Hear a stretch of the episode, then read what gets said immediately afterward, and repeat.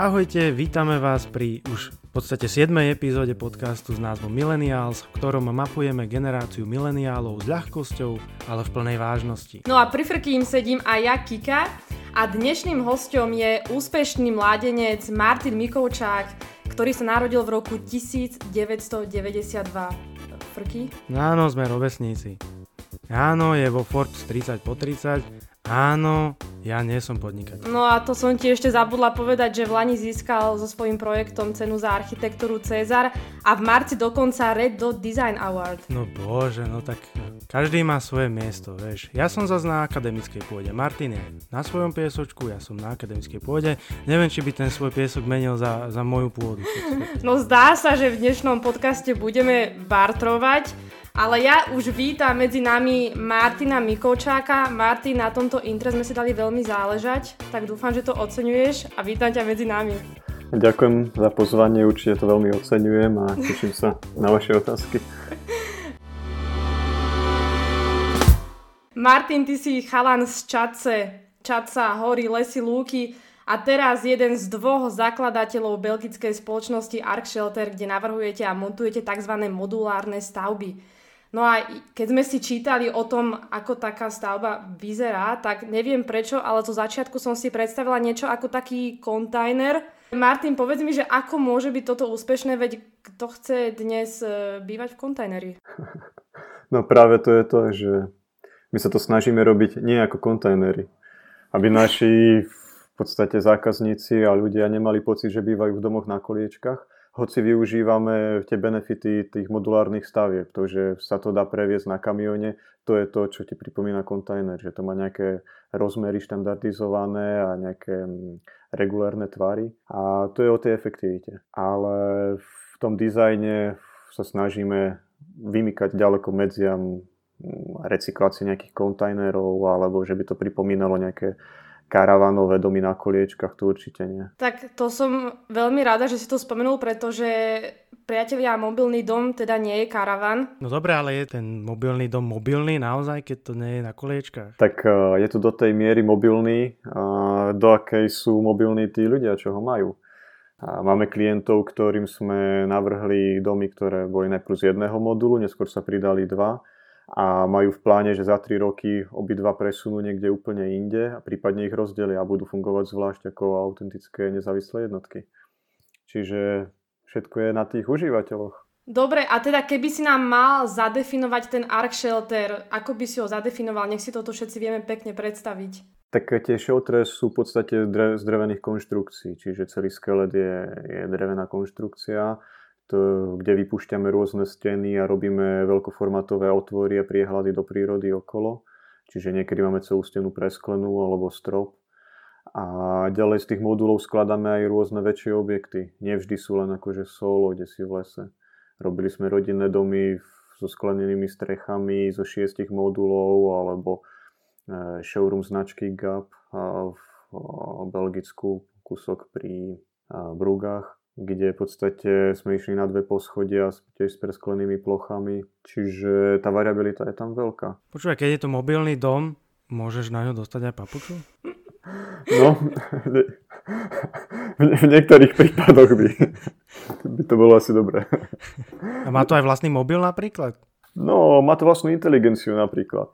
Čiže viete na diálku si pustiť kúrenie, stiahnuť rolety, alebo pomocou eh, zvuku ovládať rôzne scény v tých domoch. Máme napríklad, teraz staviam jeden showroom, kde pomocou rôznych zvukových hesiel sa zaťahnú rolety, spustí zo stropu premietačka a začne sa premietať, eh, premietať film. A to funguje tak, že, že ja v podstate si ja keby dopredu nahrám akýkoľvek zvuk, ktorý chcem a pridelím ho tej aktivite, ktorú očakávam od toho domu? Nie, v podstate sme napojili obyčajnú Alexu na inteligenciu nášho domu Uh-huh. A poznáte, to je tá skrinka, čo, čo sa dá bežne, bežne kúpiť.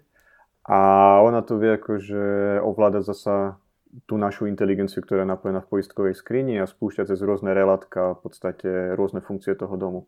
Sú tam také veci napríklad, že keď odsuniete dvere, tak pri odpojení dvoch ako keby relátok, sa pri, teda pri otvorení dverí sa vysú, začne vysúvať na elektromotoroch terasa, akože z toho, z toho šeltru.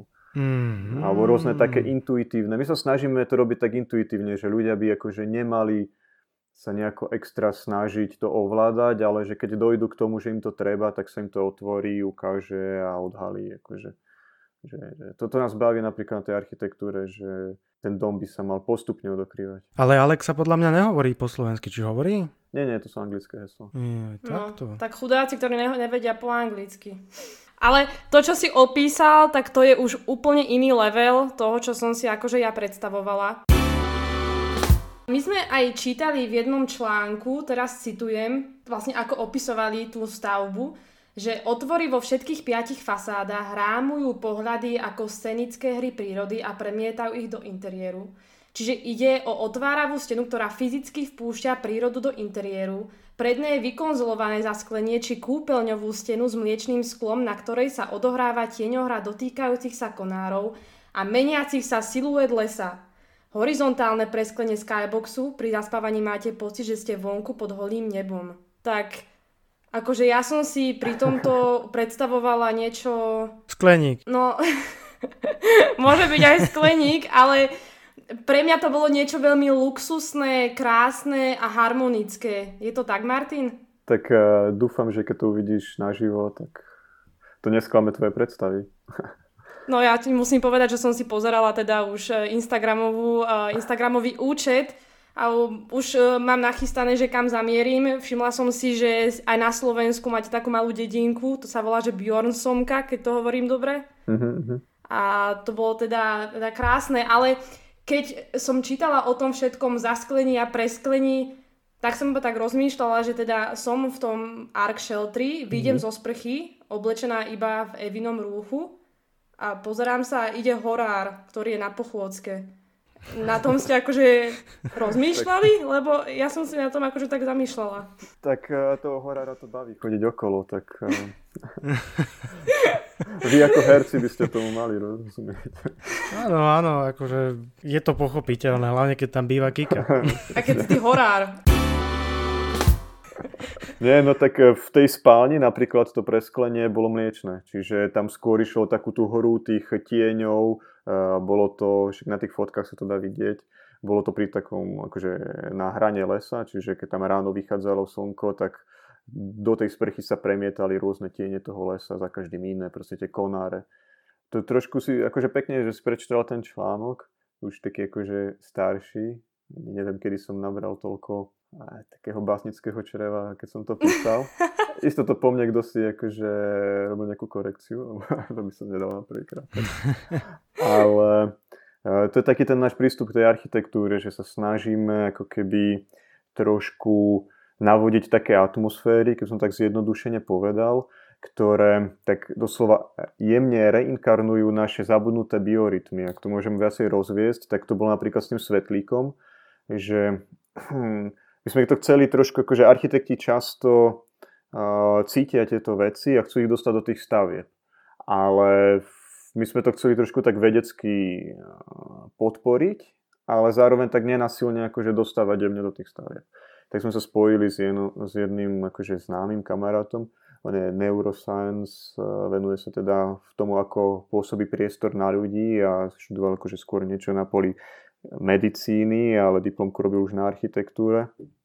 No a s ním sme začali robiť, navrhovať ako keby priestory, ktoré pre jednotlivé denné obdobia, alebo denné cykly, sú dôležité, aby človek zažíval. Čiže napríklad pri tom spaní, keď zaspávate pod presklenou strechou a nad vami je tá obloha, tak to úplne ináč na vás pôsobí, ako keď ste v nejakej akože uzavretej kopke.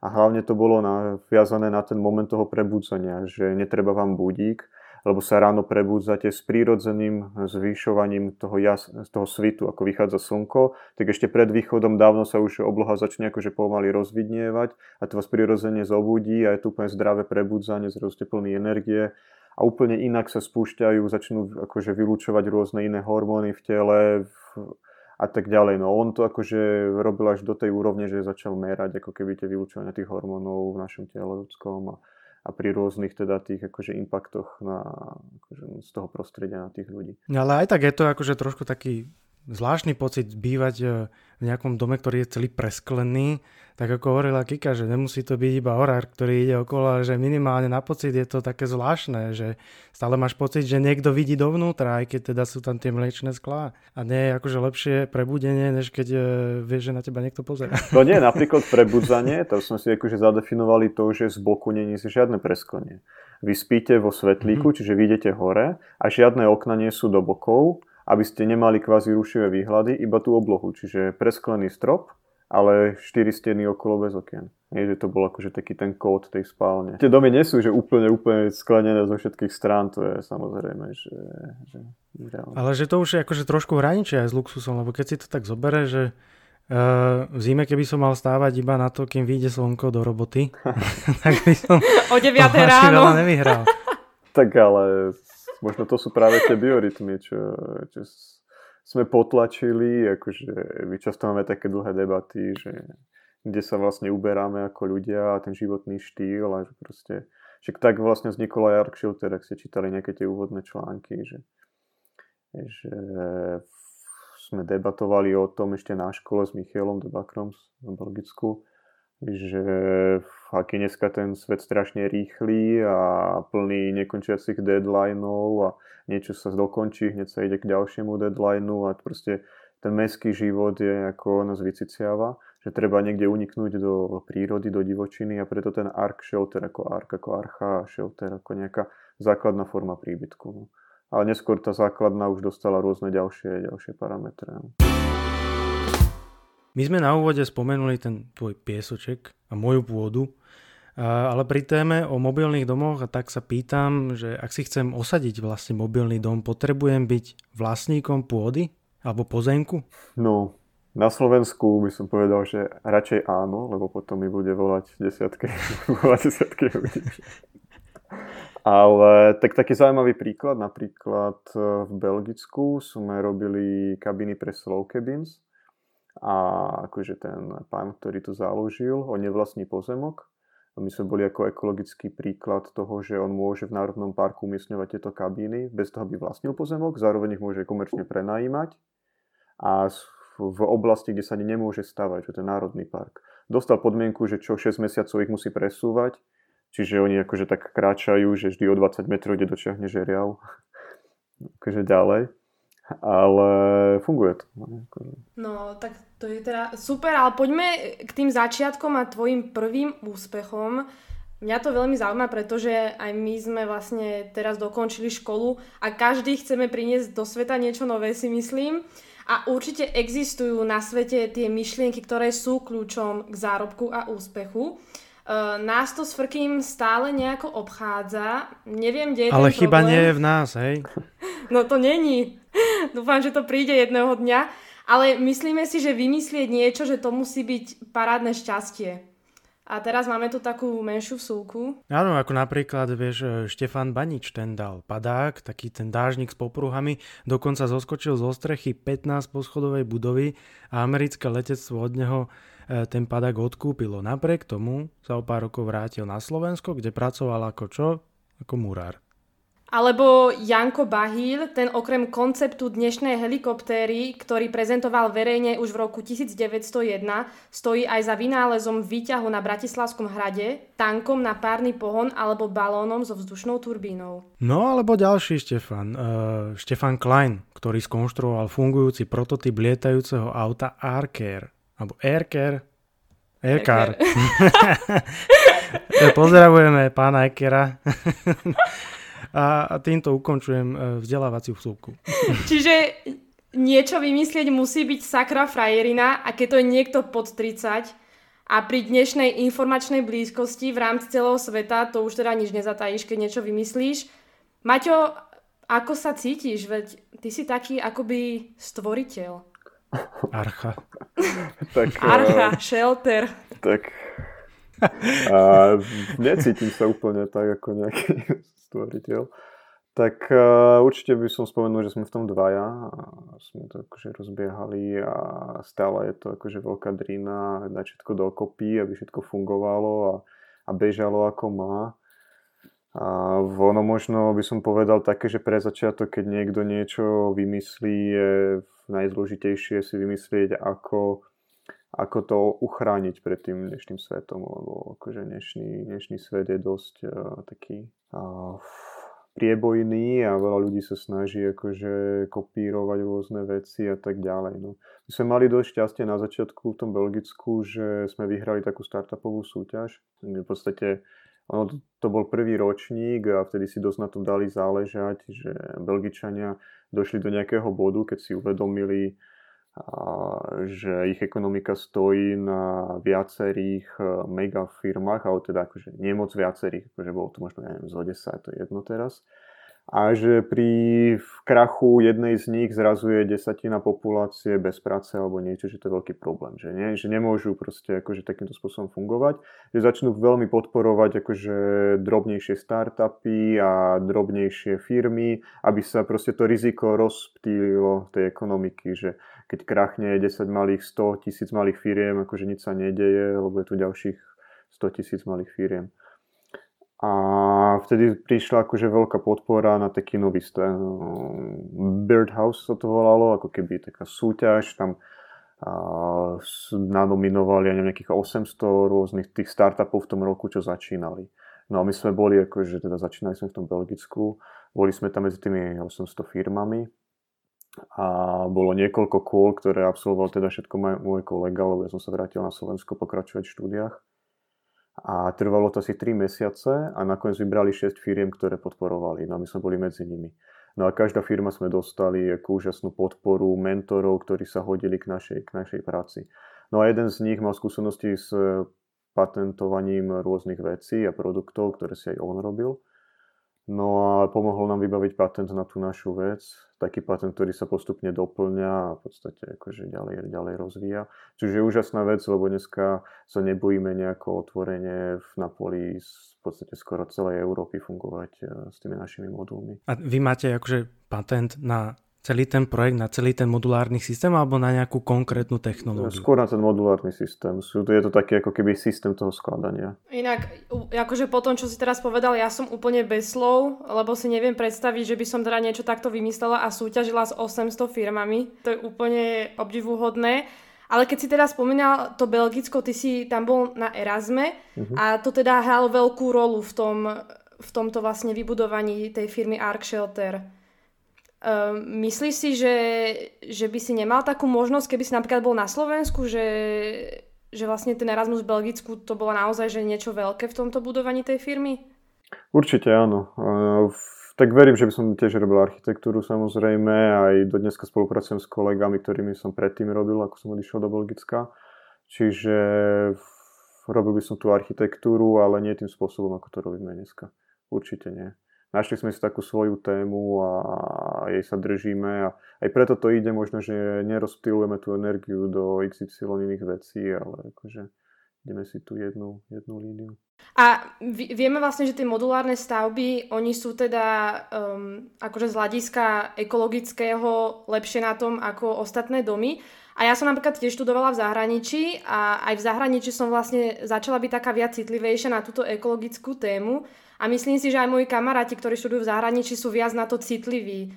Uh, aj v tomto hralo nejak, nejakú rolu to Belgicko, alebo to vlastne iba nejaká taká náhoda, že tu sú modulárne stavby a sú ešte aj k tomu ekologické?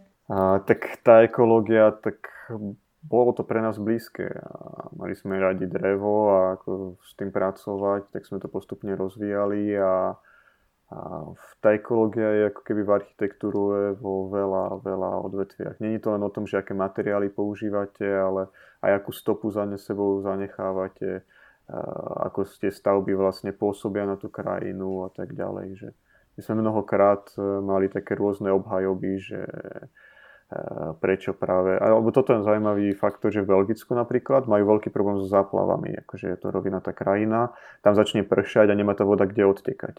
Čiže tam začal... Tak nech tam dovezú bobre. No pra- práve, práve tie tam mali a to bol problém, že oni im robili za terasy a ich zaplavovalo. A nie, seriózne. tak, pardon. No, myslel som, že došiel som na nejakú prevratnú myšlienku, že sa dostanem do Forbes, ale... A že si dá patent na to, ale A, že taký zase nás to obišlo. bobra do Belgicka. Stále nás to obchádza. Stále rozmýšľam nad tými bobrami.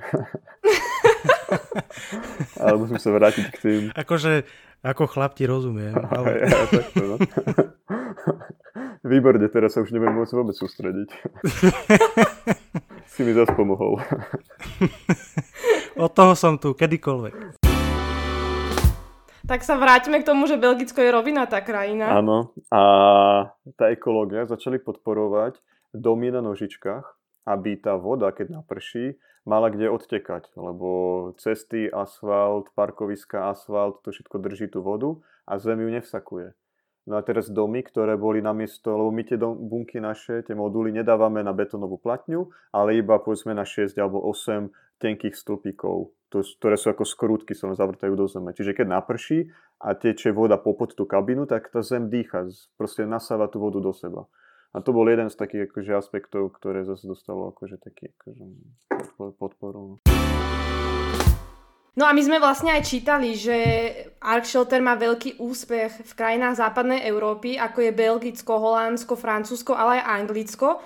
A prečo nie práve na Slovensku, keď sa to vyrába na kysuciach? No lebo môj kolega to predáva. On je ten sales guy, Mm. ten image firmy, ten eh, mluvčí. On je Belgičan a teda to dáva tú logiku. Aha, tak preto to ide teda v Belgicku. He, he, he. Ja to skôr kreslím a akože riešim tie technické veci a, a vymýšľam. A nemáte teda zahrnuté aj v tom biznis pláne ten slovenský development? Ale hej, akože postupne, keď nás niekto objaví, tak s ním komunikujeme a snažíme sa mu poradiť a keď zistí, že to aj chce postaviť, tak mu to postavíme. Máme tu pár stavbičiek akože na Slovensku, už nejaké strešné nadstavby, rodinný domček, jeden, druhý. Tam na tej Bjornsonke, to je pekný príklad. Tam toho bolo Mhm. viacej. To bol taký prvý, taký väčší projekt vôbec pre našu firmu.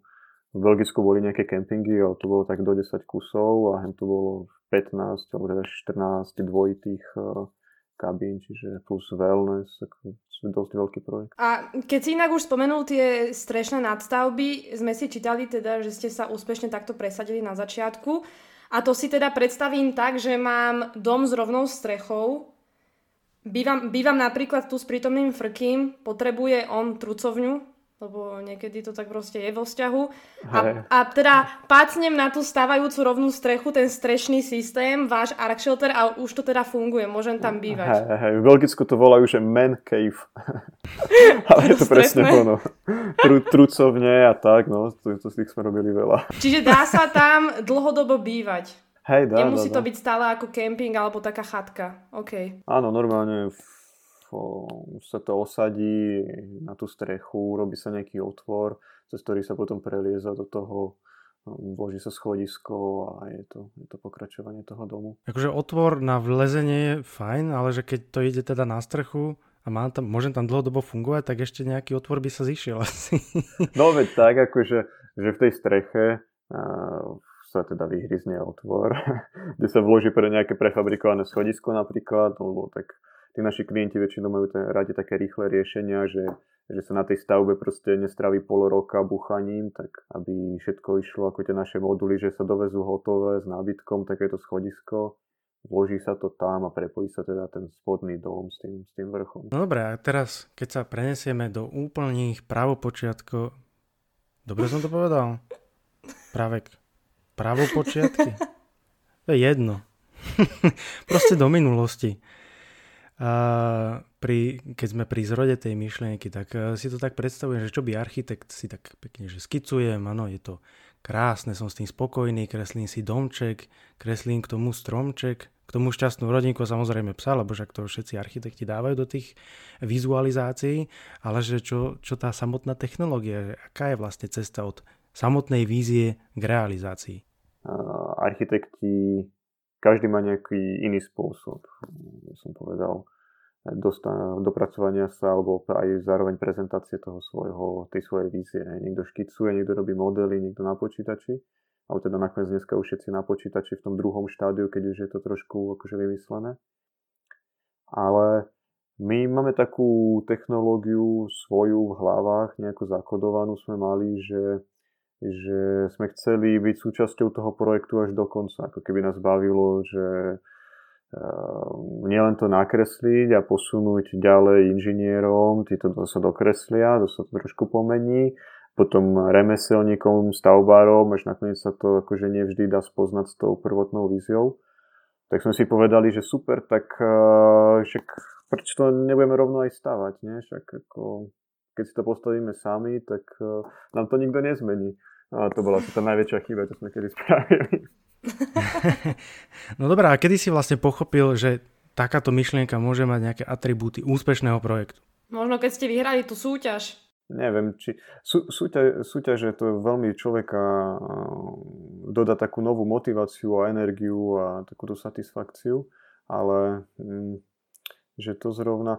Tak postavili sme prvý prototyp, fungoval, nikde sa cestou nerozsypal na tom kamione, všetky tie stresy opadli, hej, a dobre, dostali sme ho do Belgicka, šťastný klient, super. A to, že potom ďalších, neviem, x mesiacov proste nám ne, nezaplatil, tak to už bola dru, druhá, druhá vec, ktorý sme mysleli, že skončili. a, a, a s nami niekto zase pekne to. Ale to tak postupne prichádza, ako nás to začalo baviť a začal byť o to záujem.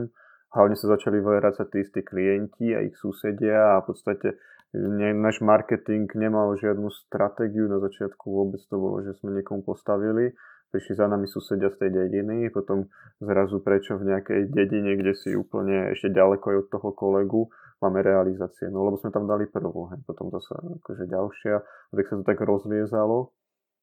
A to asi dodáva človeku takú najväčšiu motiváciu, že že tí ľudia sú tam šťastní a zavolajú nás neviem, po roku na večeru a tak a to je úžasný pocit, keď ten klient zrazu sa stane takým akože a, známym, povedzme.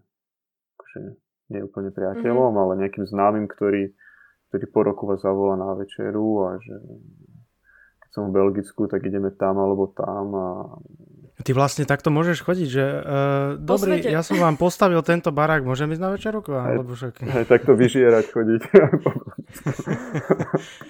hej. To máš dobre premyslené, naozaj, to hej, ako klobúk dole. Hej, že, akože prvý nápad taký bol, že si spravíme takú mapku, tam budú, tam budú klinčeky a teraz to príde, hej, akože kde sú tie šotre, budú klinčeky, že na tie klinčeky sme začali vešať kľúče. A v jednom takom momente, keď tam vyselo pár kľúčov, nám to si povedal, ale že akože, ste vy normálni? Ako, však to sú reálne kľúče od tých stávie pre Boha. A toto je verejný program, že? Ale, tak potom sme to samozrejme pozbierali a zanesli tým klientom alebo zlikvidovali.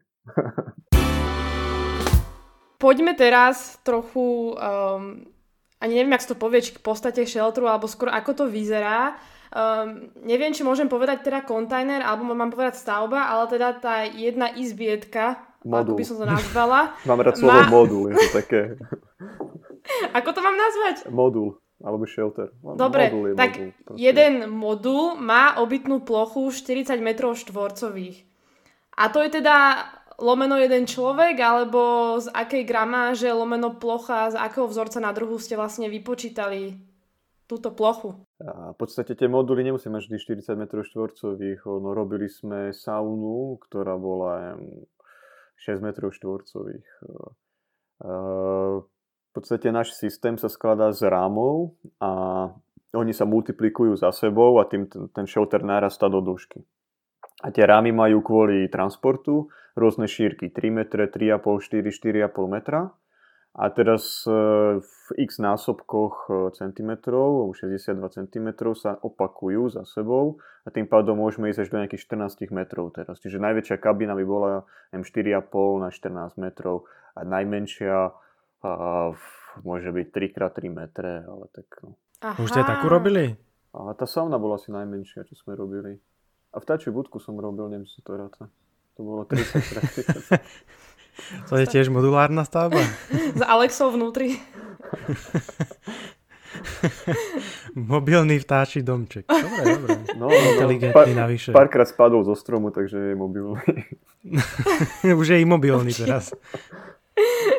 Dobre teda, ale Frky, uvažujem logicky. Chceli by sme si my dvaja postav... E, teda chceli by sme my dvaja nejaký dom a rozmýšľam, dom, ktorý sa stavia 2-3 roky, alebo mobilný domček, ktorého vyhotovenie môže byť otázkou pár dní. A čo ma teraz intuitívne aj napadlo, že to musí byť lacnejšie. Modul versus dom, no proste je to lacnejšie. Je to pravda, Maťo? Uh, ak by si chcel dodržať tú kvalitu, ktorú robíme a tie materiály, tak určite áno. Lebo tak v tej výrobe máš optimalizované procesy a snažíme sa to know-how posúvať tou technológiou tých strojov a tá proste celková optimalizácia. Dobre, a Kika teraz ja uvažujem logicky, dobre? Čiže čisto teoreticky, mám mobilný dom, áno, pre mňa v pohode 40 m štvorcových, ja nie som náročný. Ale napríklad sa prikmotri nejaká fešanda a bude treba ďalší kontajner. Potom deti, ďalší kontajner a tak ďalej a tak ďalej. Dá sa to takto skladať vlastne do nemoty? Uh-huh. Hej, hej. Aj sa to postupne napríklad doplňa, že prvý rok začnete v nejakej garzonke 40 m štvorcových, potom príde druhá, potom tretia, štvrtá a ten kolobek sa vie napríklad, že viete časom, keď deti, to sme mali takú filozofiu, že, že, že úplne sme si na to myšli, že to, to proste strašne pôjde, že rodina už je teraz veľká. Jeden, čo sme nedomysleli, že by to trvalo takých 40 rokov, 50, kým by sa to osvedčilo, čiže stále čakáme.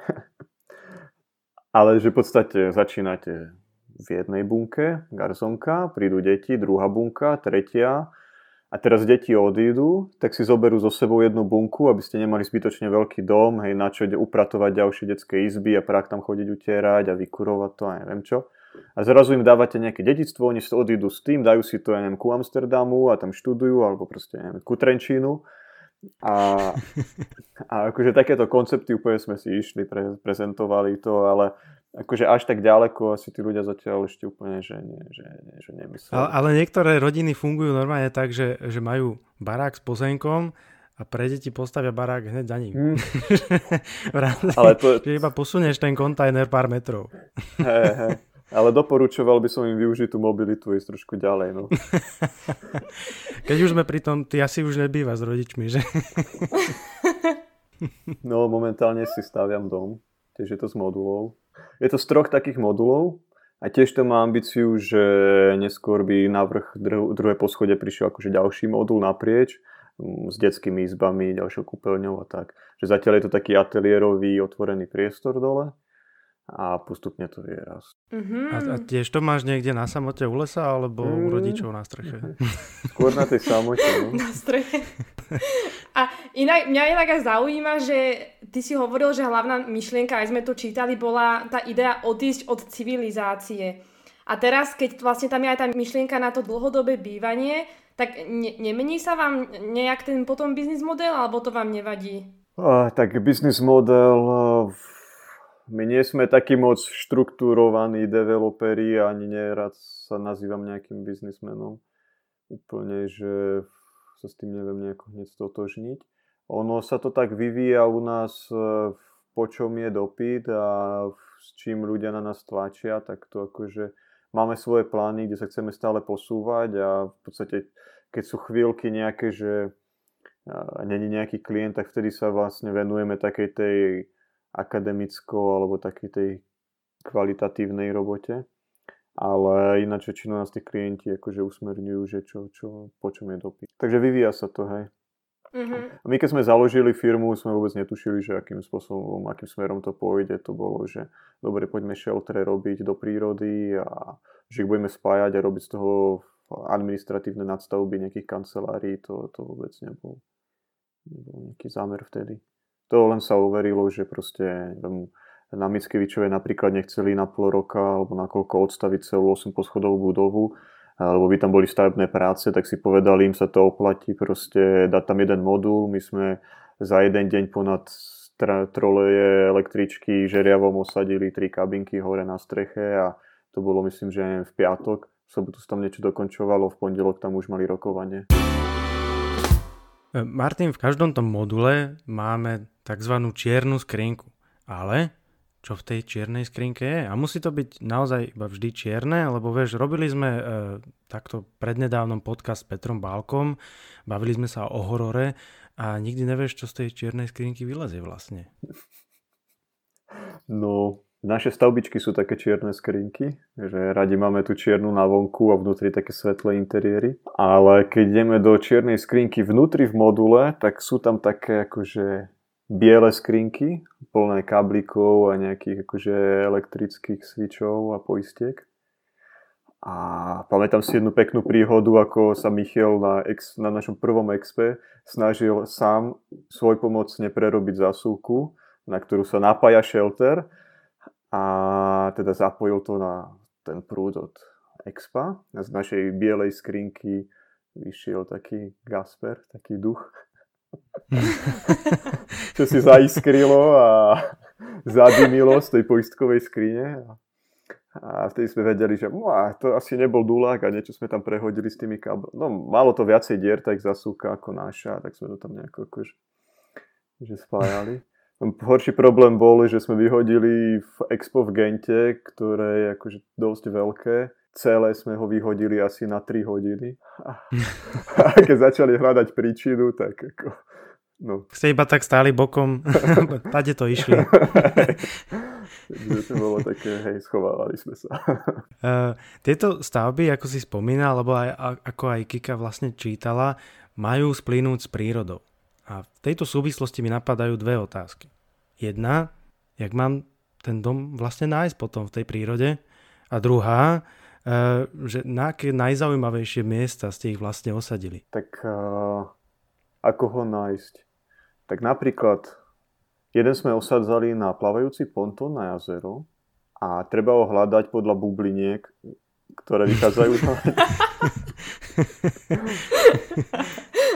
Ale potom som videla aj nejaké fotky, že to bolo dosadené v rámci, v rámci záhrady napríklad. Tak aj takto ste to využívali, alebo potom napríklad na Slovensku to máte ako taký ten chatový systém, alebo teda sauny. Ešte aj nejako inak ste to využili potom? Hej, hej, no tak uh, napríklad uh, tá sauna, čo sme ju dali na lyže, to bola tak akože bavilo nás saunovať a sme si vravili, že proste prečo každá sauna musí byť v nejakej zatuchnutej pivnici bez okna a tak, že, že poďme, spra- poďme spraviť saunu v našej kabine, že super, super nápad potom sme sa nevedeli dohodnúť, že kde ju dáme a kde sa bude pozerať proste, alebo východ, západ slnka a taký výhľad a taký, tak sme ju dali na lyže. A normálne sa to zapnúť zaratrak, si ju potiahnete, zakúrite v piecke a saunujete sa. Čiže to bola som na, snehu, na vode plavajúci bol, boli na rôznych stĺpikoch v lesoch, na lúkach, tak to je taká klasika. Na tých strechách, a ke- keď to vy už dokladáte do tých lúk a do prírody, ja mám taký niekedy zvláštny pocit, to nie iba pri, pri vašom modulárnom systéme, ale pri všetkom, že máme nedotknutú prírodu, ktorá je skutočne ojedinela a je vlastne ten priestor pre zvieratá sa neustále zmenšuje. Vlastne my, sa, my hmm. ľudia sa tam stále, stále hrabeme, vidím to aj vlastne v dedinách, ako sa rozrastajú až k lesom. A vlastne my všade osádzame naše domy, že... No tak je to tak, máš pravdu, no. Ono, ja tiež niekedy radšej možno by som búral ako staval. A hlavne na Slovensku, keď vidím niektoré skvosty. Ale nie vždy to ide, no, tak... E, Ale aspoň je to, aspoň je to ako si hovoril, že menšie, je to energeticky akože lepšie... Aj, akože menšia záťaž na tú krajinu ono mm-hmm. tie zvieratá, tak akože my sme mali takú jednu obhajobu, lebo chceli, že sedlové strechy, sedlové strechy, že to do prírody patria sedlové strechy. A my ich moc nerobíme, lebo proste vám to, akože na to, aby ste to prevezli na tom kamióne, máte nejaký akože kubický rozmer, ktorý viete previesť. A keď urobíte sedlovú strechu, tak si v podstate iba nezmyselne odseknete toho vzduchu z toho interiéru, akože je to neefektívne, hej? takže akože nejak to extra nerobíme, nie je to nejaký imič, však e, sú iní machri, čo to proste robia a, a proste to vedia my si robíme toto. Ale zelené strechy sú super a často ich navrhujeme, len málo kedy už potom tí klienti si povedia, až však nevidím na tú strechu, kašlem na to. Potom však na to sa pozera sused, nech si on zaplatí a tak, že prečo som to ja platil. A že... Susedské vzťahy sú krásne. Hej, ale toto ešte akože Slovensko ešte je pohoda, to akože sú aj iné krajiny, kde to akože úplne zaujímavé. ale uh, mali sme takú obhajovu presne na tie sedlové strechy, že však dáme zelenú namiesto sedlovej, to pôjde do prírody viac. Že v podstate my máme stavbu na nožičkách, keď je dole nejaký meter vzduchu, že tie nožičky sú svoj meter, meter a pol vysoké tak v podstate ten biotop, tie rastlinky, chrobačiky si to proste žije popod ten dom. A keď urobíme zelenú strechu, tak my v podstate zdvojnásobíme ten biotop. Tak sme si vymysleli úžasnú koncepciu, že my v podstate zväčšujeme prírodu, my zväčšujeme tú zelenú plochu, akože my sme plus, hm. že viacej ark shelterov, viacej zelene, hej, viacej prírody. Akože nejak to tých uh, miestne autority nezaujímalo. No to je škoda. akože ale to povedali, máte akože pekne do toho marketingu. Hej, ale proste povedali sedlová strecha, sedlová strecha, to tu na Slovensko patrí. Tak ako... hm. Ale ja som, mám ešte jednu otázku, teda neviem, ako to voláte vy. Um, v strede toho Ark Shelteru je vlastne vložený taký čierny box, ktorý teraz schováva nejaké štyri tajomstvá, myslím si, že má štyri strany a že vlastne čo tam nájdeme? Nie, no tak to v Hantom Into the Wild, čo sme ho nazvali, ten shelter, tak tam bol ten boxík akože na čierno vyhotovený a z jednej strany bola kuchynská linka. On, on je to také technické srdce, také jadro vlastne tej, tej stavbičky. A my sme to tak akože pomenovali, že máš tie štyri fasády, alebo teda tie štyri strany a každá komunikuje iným spôsobom do toho priestoru a pulzuje a dáva tú energiu. Čiže keď je na tej jednej strane kuchyňa, tak je jasné, že ten priestor protiráhli, bude jedáleň a tak ďalej keď je tam e, sprcha na tej stene, tak do tej druhej strany pôjde tá kúpeľňa. Keď je v podstate 4 alebo 5 strán, lebo potom máme aj na, strech, na vrchu toho boxu zase je madrac, čiže tam sa spí pod tým svetlíkom, čiže tam je to, to spanie. A zozadu bolo čo, nejaké šatníky, tak bol vstup. Akože každá tá stena mala nejaké funkcie, ako také impulzy pre ten priestor potom je ten priestor medzi a potom je ten outside shell, alebo ten, akože, ten plášť toho shelteru okolo. Martin, je, je v záujme štátu, aby vlastne podporoval tieto zelené energie? Hovorí sa o tom aj v súvislosti napríklad s plánom obnovy na Slovensku, ale aj ten program e, Zelené strechy napríklad. Myslíš si, že aj ten váš produkt by mohol byť nejako dotačne podporený? Tak e, nebránil by som sa, ale zatiaľ sme to nejako, zatiaľ sme to nejako hlbšie neanalizovali akože čo sa týka týchto nejakých podpor štátnych a tak, nejak som to moc extra neštudoval. Ale tak my sa to snažíme robiť pre taký nejaký vlastný záujem. Že, že v Belgicku je napríklad to s tou vodou, ako majú problém, tak tam sú na to dotácie. Že mnohí naši klienti na to dostali dotácie. Potom existuje také, že green label, akože zelená známka na ten dom a potom dostávate dotácie a neviem, klient myslím, že nemusí platiť tú daň z pridanej hodnoty alebo takéto niečo. Sú nejaké úlavy, že takýmto spôsobom sa to snažia v Belgicku podporovať. Čiže skôr poznám tú legislatívu tam ako, ako u nás, lebo tak mi to Michal rozpráva, že prečo, čo ideme teraz robiť hentak, že musíme to zdvihnúť a musíme toto a hento. Keď sme už pri tej uh, stránke ekologickej vášho modulu, tak drevo je krásne, ale náročné na údržbu. Viem to zo, zo svojej skúsenosti, pretože máme terasu, ktorá je drevená a musíme ju každé dva roky natierať. Uh, aká je potrebná starostlivosť pri vašom module, napríklad proti škodcom? Tak uh, proti škodcom, tak záleží akým, no. A myslíš akože tých obyvateľov, tých klientov? Či teraz je zvieratka? No. Akože je dobré aj to, tí klienti, ale ostaňme pri tých zvieratkách. Tak e, škodce sa dovnútra nedostanú, tam sú akože tie rôzne tie fólie, pározábrany a priepustné fólie a potom nejaké ocelové sieťky proti prehrízeniu. To v Anglicku, keď sme boli na Expo, tak Angličania sú proste úplne na toto, že a teraz vy nemáte pod sebou betónovú platňu, je to na nožičkách 15 cm nad zemou však tie krtky a ja neviem, som nerozumel, či mysleli krtky, ale asi krtky, ja som si to predstavoval. Takže že oni sa prehryzú proste dnu a to sa tam bude robiť chodbičky a to prejde a čo tam máte a drevo a to nie. A tak akože zo spodu je tak vnútri akože je hydroizolácia a poďme vlastne vrstva cez ktorú sa nedokáže ten hmyz prehrísť a tak ďalej, že sú tam také akože sieťky ocelové a pletiva a tak ďalej. Mm-hmm. Čiže to proti tým väčším. No a tie mravce tak to nemá zase šancu cez tie lepidla sa tam dostať, cez tie folie a tak. No a aké máme ešte škodce. Fasady sú impregnované. Fasady sú impregnované, takže do toho to nejde. A údržba, tak používame aj termodrevo napríklad. To netreba nejako udržiavať, tak to prirodzene zosívne a žije si ďalej svojim životom. Ale takú tú našu klasickú čiernu fasádu, tak uh, tu doporučujeme po 4 rokoch pretreť. A, alebo te, respektíve prvýkrát po 6 a potom čo 4 roky akože, mm-hmm. že pretreť. A to robíte vy, alebo to musí robiť ten majiteľ už potom? A z, záleží, či chce, aby sme to robili my, alebo v Belgicku máme taký servis, že, že, že sa to pretre, že keď nás osloví ale už sme to robili ale asi iba na troch takýchto, že klient chcel. Však tak sme 5 rokov na trhu, ešte to nedošlo.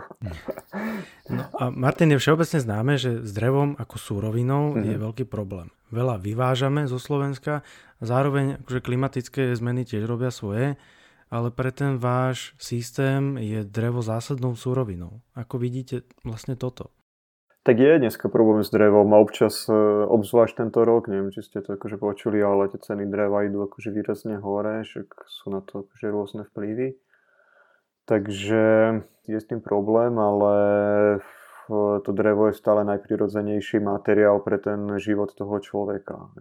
Ocel robí tepelné mosty, čiže musíte robiť extra plášť, ktorý prekrýva tú konštrukciu, potom ho priznáte dovnútra a tak ďalej drevo dýcha. My robíme e, vlastne konštrukcie, ktoré sú prievzdušné, čiže dokážu dýchať. Pre človeka je to najprirodzenejšie, lebo sa v tom nezapotí. To je ako keby som to prirovnal k nejakému keď si zoberiete polystyren, nedýcha. Hej. Akože paneláky, všetko sa zateplí, okna plastové dajú a zrazu zistia, že sa vnútri rosia okna, neviem čo. A keď si, keď, keď si idete zabehať, tak si nedáte prší plášť, lebo by ste sa v ňom tak spotili, že to proste nedýcha. Dáte si niečo priezdušné, aby proste... A my vydýchame niekoľko, ja neviem, či to je liter, alebo koľko človek vydýcha za 24 hodín v tom interiéri a teraz ten liter tej vody to musíte si ísť. Ľudia sa sprchujú, a to, kde si idete, materiály to absorbujú, čiže sú rôzne rekuperačné jednotky, sú rôzne, ale vždy tá nejaká tá para tam ostáva, čiže je to najprírodzenejší ten materiál. No. no a k tomu drevu, tak uh, snažíme sa posúvať ten engineering toho tak, že aby sa te šetrilo s tým drevom, kom, kombinujeme ho v podstate nie so železom, ale s rôznymi akože inými vláknitými materiálmi, aby sa z, proste tie prierezy zužovali a to už je taký technický know-how, ktorý nám vlastne umožňuje aj tie otvorené priestorové veci robiť, že, že máte tie veľké presklenia vpredu a žiadne zavetrovacie priečky a tak, že, že ako čím menej dreva, viacej izolácie a ja som, ja som čítal, že vy vlastne využívate niečo, čo sa volá, že trvalo udržateľné drevo. Ja neviem vôbec, čo si mám pod tým predstaviť. Napríklad sme začali pred nejakým časom používať e, jednu tropickú drevinu, čo tiež akože kolega Michal s tým došiel, že Thermo Ajus sa volá ten strom. A akože není to ekologické vzhľadom na to, že to ide z Afriky, musí to prísť na lodiach a všetko a tak, ale to si zasa vynutili niektorí belgickí klienti, ktorí to chceli na fasádu, lebo je to akože termizovaná drevina, bez hrčiek a tak ale udržateľná je naozaj v tom, že je to najrychlejšie rastúci strom e, na svete. Čiže on rastie nespočetne rýchlejšie ako iné, čiže v podstate není to ten, ktorý v tých prálesoch chýba a tak no. Akože to bola mm-hmm. taká motivácia, že je to ľahučké drevo, veľmi dlho vydrží, bezudržbové, tým, že sa stermizuje, upečie teda, ten proces prebehne. No ale stále je tam ten aspekt, že sa to musí doviesť a je tak, že to nebude ekologické.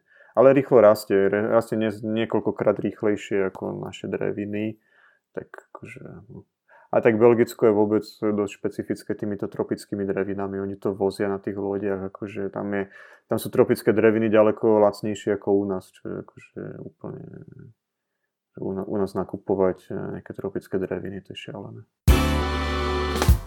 Ty si spomínal, že tie vaše moduly vlastne sa, sa dajú osadiť aj možno ako také samostatné chatky pre niektorých, ktorí chcú vypadnúť z toho mestského prostredia, alebo sa teda osádzajú niekde na samote, e, mimo civilizácie. Prvé, čo mi vlastne napadne aj pri tomto, je samotné zabezpečenie toho modulu, a, a skúsenosť nám vraví, že tie chatky nevždy dopadajú úplne dobre, takže či ste sa vlastne aj na toto nejakým spôsobom pripravili? Uh, hej, hej, doporučujeme klientom zatvoriť psa vnútri, keď odídu. no, rôzne okenice a tak, keď sa pozatvárajú tiež, ak aj napríklad u toho prvého prototypu to presne bolo tak koncipované, že teraz si sa sklopili na piestoch, ako máte piesty, sme ako na aute, keď otvárate mm-hmm. kufor, tak presne týmto spôsobom sa to posklápalo. Aj na predné okna boli také veľké okenice, čož keď bežný človek išiel okolo, aj preto tie moduly sa snažíme, vyzerali tak nenápadne, keď tam nie sú tie skla, keď je to zatvorené že to ani neriešia. To bolo pri cyklotrase a tí ľudia sa chodili tade, akým to nebolo otvorené niektorí po roku, že keď to videli prvýkrát otvorené, že wow, to tu je toto. Že oni si to doteraz ani nevšimli. Čiže hneď to mm-hmm. ruší ako keby nejaký ten, e, není to nejakým atraktorom, že nevidí človek dnu, aj sa nepreseká cez tú dubovú výrošt e, tak rýchlo, akože tej terasy do, ku tomu sklu. A ďalší faktor je taký, že tie obrovské kalené skla to tak ľahko nerozbijete. Fakt. To je, to je akože veľ hrubé. A... Čiže to, to splínutie s prírodou je na 100% účinné. Hej, hej, hej tam, to, tam to funguje. Ale sú aj zabezpečovacie systémy a tak u bežných domov, hej, že však cez tie inteligencie to tiež funguje. Človek tam má kameru, človek tam má čidla v oknách, niečo sa hneď sms ide, hneď začne to natáčať. A nestalo sa vám, že vám ukradli celý ten modul raz? to sa nám ešte nestalo, no, ale bolo by to zaujímavé. Dúfame, že ani nestane. Ale vy vizuálne máte len jeden koncept, teda keď som to dobre pochopila, ľudia niektorí však majú radi originalitu a jedinečnosť. Nemyslíte si, že to môže byť jednou nevýhodou vášho modulu? A ono to není, že jeden koncept. Akože my máme spoločnú identitu pre všetky tie naše bunky, proste máme nejaký náš štýl, pre ktorý nás ľudia vyhľadávajú, ale v podstate nie sme firma, ktorá by len chrlila nejaké rovnaké akože eh, moduly podstate ku každému klientovi pristupujeme individuálne na základe jeho požiadaviek, na základe pozemku. My sa stretneme, naškicujeme si to, potom nahodíme nejaké 3D obrázky, priestorové modely a v podstate vždy to variujeme v tých, v tých výhľadoch, v tých oknách, v tej architektúre, v tom rozpoložení toho, tej stavby v podstate na mieru za každým. No. Akože teraz sme tu 6, 6 členný tým architektov a inžinierov a každý dá denne proste jeden až dva akože mm, návrhy. Na začiatku majú byť, majú byť tie moduly akože menšie, že majú byť menšie priestory. A teda ja si myslím, e, že možno to teda patrí k tým jedným klasickým slabým miestam modulárnych domov, pretože je to malá obytná plocha, ale keď si teda už ja predstavím, ako žijem, náš životný štýl, že teda lyžujem, behám, hrám tenis, cvičím, mám bicykel, pretože to je tiež eko, tak kam si to všetko ja dám do toho jedného domčeku, keď teda bývam sama a napríklad mám tých 40 m štvorcových? No, tak, napríklad ku frajerovi alebo ku rodičom. Nie, no tak my k tomu pristupujeme ako kulo, napríklad vlastne kedy na lodi. Tie, akože keď bývaš na lodi, tak sa snažia využiť tí dizajnéri každú škulinu, každý priestor na nejaký odkladací akože box, skrinky, ako v strope nejaké schované police, regály v zniženom strope, v podlahe. Akože snažíme sa s týmto pracovať. Samozrejme je to obmedzené, lebo však človek si zvolí ten modul, do ktorého to ideme nadspávať. Čiže je to obmedzené priestorovo, ale o to je to premyslenejšie. Je to také akože medzi v podstate nejakým produktovým dizajnom a architektúrou. A teda minimalizmus nesúvisí len s architektúrou, ale aj so životným štýlom. A mne sa tak pri, prepojili myšlienky, keď som videla fotku vášho Shelteru s minimalistickým životným štýlom. Maťo, ty si minimalista? Myslím, že áno, alebo tak záleží v akom slova zmysle by to úplne bolo vnímané, ale myslím si, že máme v súčasnosti, mnohí ľudia majú eh, ako keby nie, že nechcem povedať, že viac ako potrebujú, ale viac ako vôbec využijú. A je to v podstate také, akože možno nejakým spôsobom plýtvanie, alebo minimalizmus v tom životnom štýle, to je taká, taká tá filozofia. No. U mňa to ide od tej architektúry až ku nejakému stravovaniu, ku tomu, aký priestor chcem obývať, že máme rád akože takú čistotu v tých interiéroch a mm, akože nepotrebujem mať ako keby, ne, nemám napríklad ek, extra rád moc super multifunkčné veci, že Mám rád také akože monotematické, monotematické interiéry a vtedy sú vlastne také akože minimalistické tým, že nerobí sa tam všetko, ale mm, o to sú silnejšie na tú danú, tú danú vec, akože čo majú splňať. Tak ja si myslím, že v nejakom tom slova zmysle si minimalista a myslím si, že keby som to vedela, tak by som ťa predstavila asi trochu inak ako na začiatku a možno by som začala s tým, že jazdíš na Mini alebo používaš iPhone mini. Alebo napríklad, že nakupuješ iba koktejlové paradajky a tie baby karotky. Alebo sleduješ iba minisérie na Netflixe. Sleduješ iba uputavky. Myslím, že to by bolo veľmi trefné. Ale Maťo, čo keby si sa zamiloval do maximalistky? Ako by si to zobral? Tak by sme sa doplňali možno. Martina, a čo napríklad konkurencia e, v tom vašom odvetví? Lebo však e, IKEA tiež vlastne vyrába mobilné domy. Áno, áno, ale tak akože s IKEA sa asi akože nejdem nejako porovnávať. Taká konkurencia, to je taký akože osviežujúci, osviežujúci faktor. Myslím si, že bez nejakej konkurencie by všetko zakapalo. A neviem, či to nazvať akože biznisom a podnikaním, alebo ako tú prácu prirovnal by som rád ku nejakému športu, hej, že šport by nás tiež proste nebavil bez, že by sme si sami šli zahrať futbal alebo lyžujeme a teraz akože štart, cieľ, prvý z jedného. Že je to také v živote prirodzené. Posúva vás to ďalej, no hej? No, tak určite áno. No dobrá, skúsme sa teraz presunúť že do budúcnosti. Čo napríklad e, nejaký patent na medziplanetárny modul? Už si nad tým premyšľal niekedy, že by ste to poslali na nejakú inú planétu a tam stavali?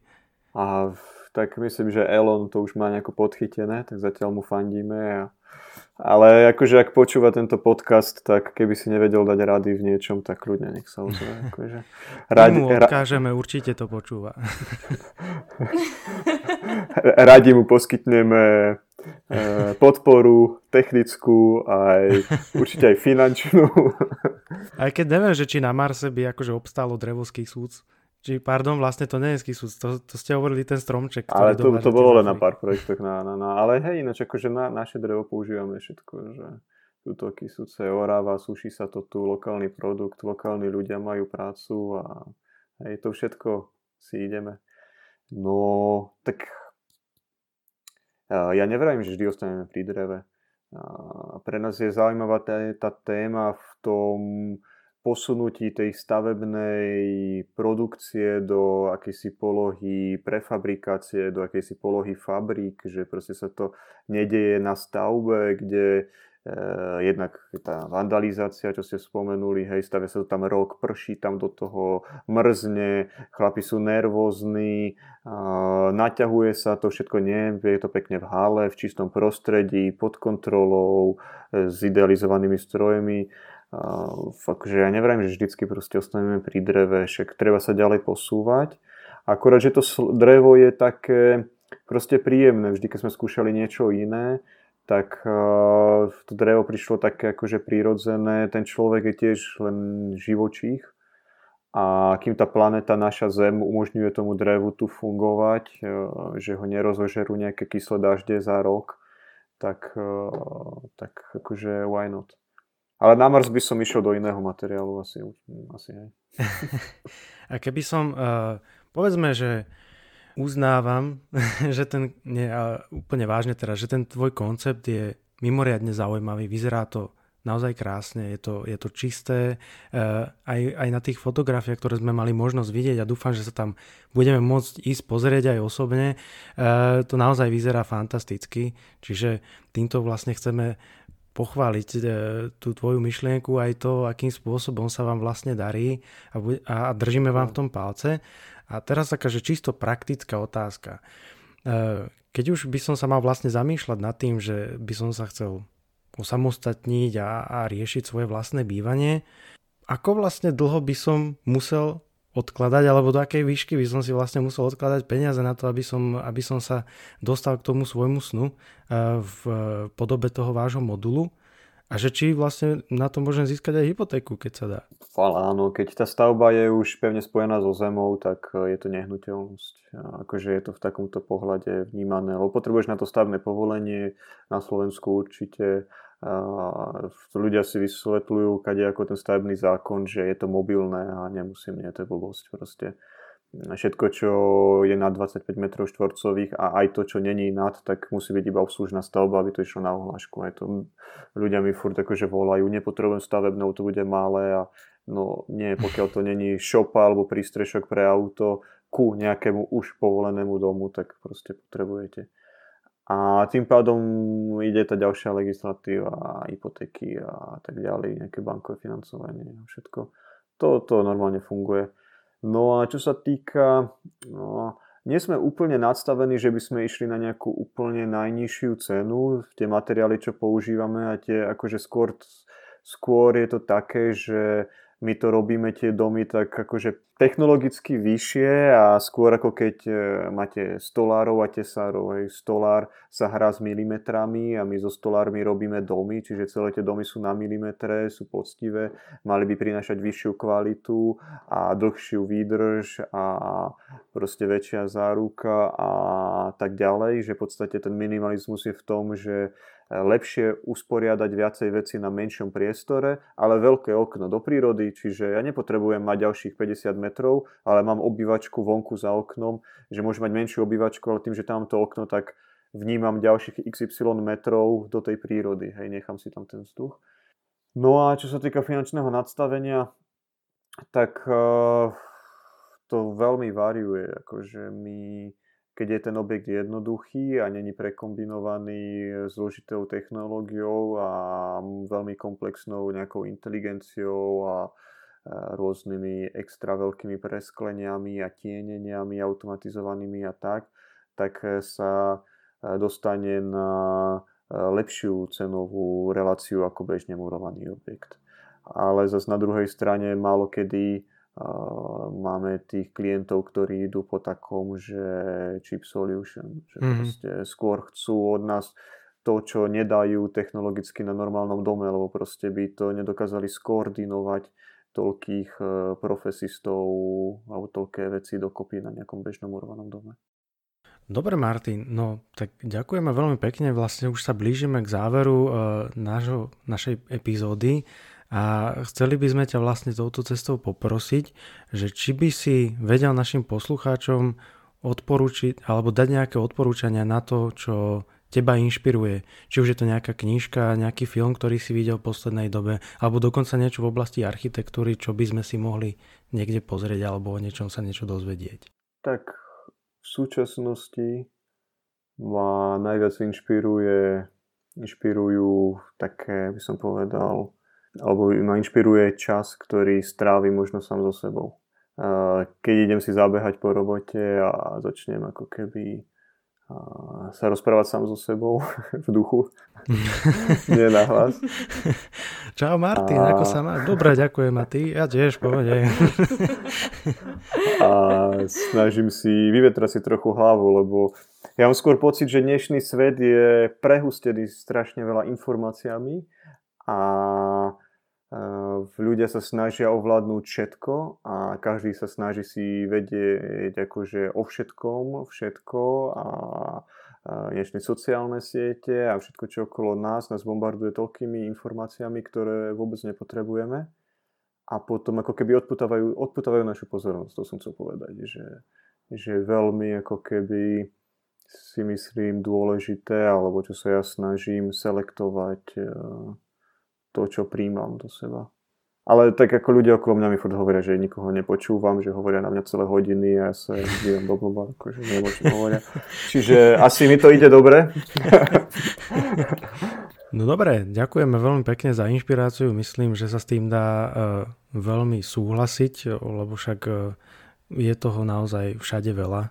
Preto vlastne aj, uh, aj končíme s myšlienkou nejakého minimalizmu a teda prenechávam ešte priestor Kristíne na poslednú myšlienku na záver.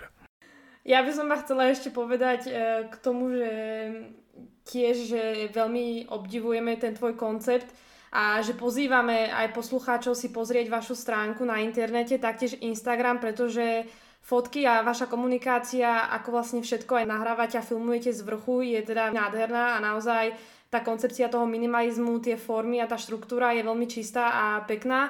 A teda tá myšlienka na záver naša k tomu minimalizmu je, že čo je malé, to je milé a zlého aj málo stačí.